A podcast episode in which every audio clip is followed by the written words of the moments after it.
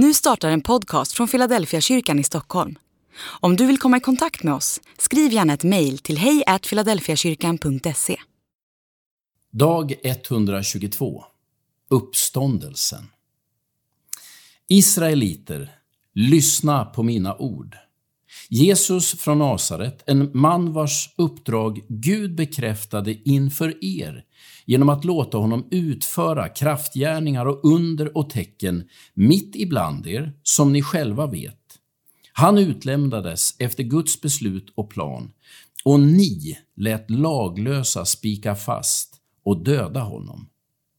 Men Gud löste honom ur dödens vånda och lät honom uppstå, eftersom det inte var möjligt att döden skulle få behålla honom i sitt grepp.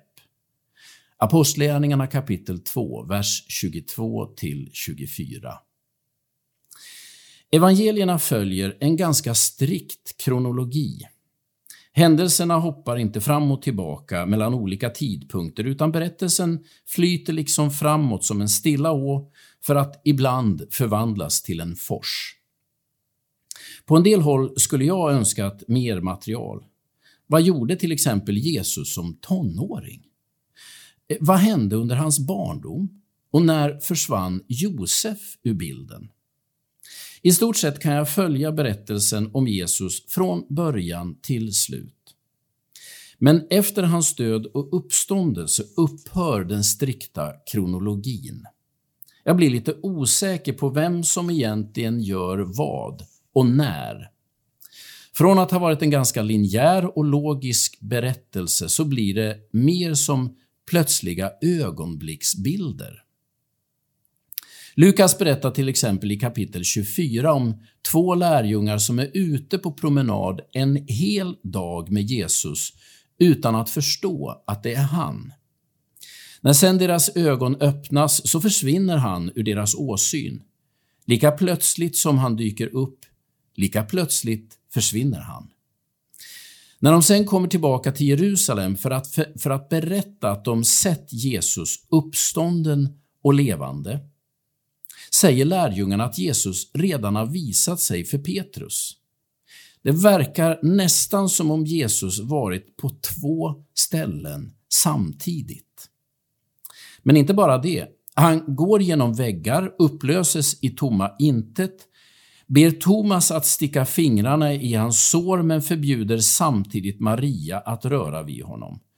Några känner igen honom direkt och andra fattar ingenting. Man får ett ganska starkt intryck av förvirring och chock när man läser uppståndelseberättelserna. Det är som om rummet och tiden inte längre begränsar Jesus. Han dyker upp en här och en där, ibland på två ställen samtidigt. Lika plötsligt som han dyker upp, lika plötsligt verkar han försvinna. Vad ska man tänka om de här berättelserna? Det är helt uppenbart att lärjungarna upplever något nytt och hittills okänt.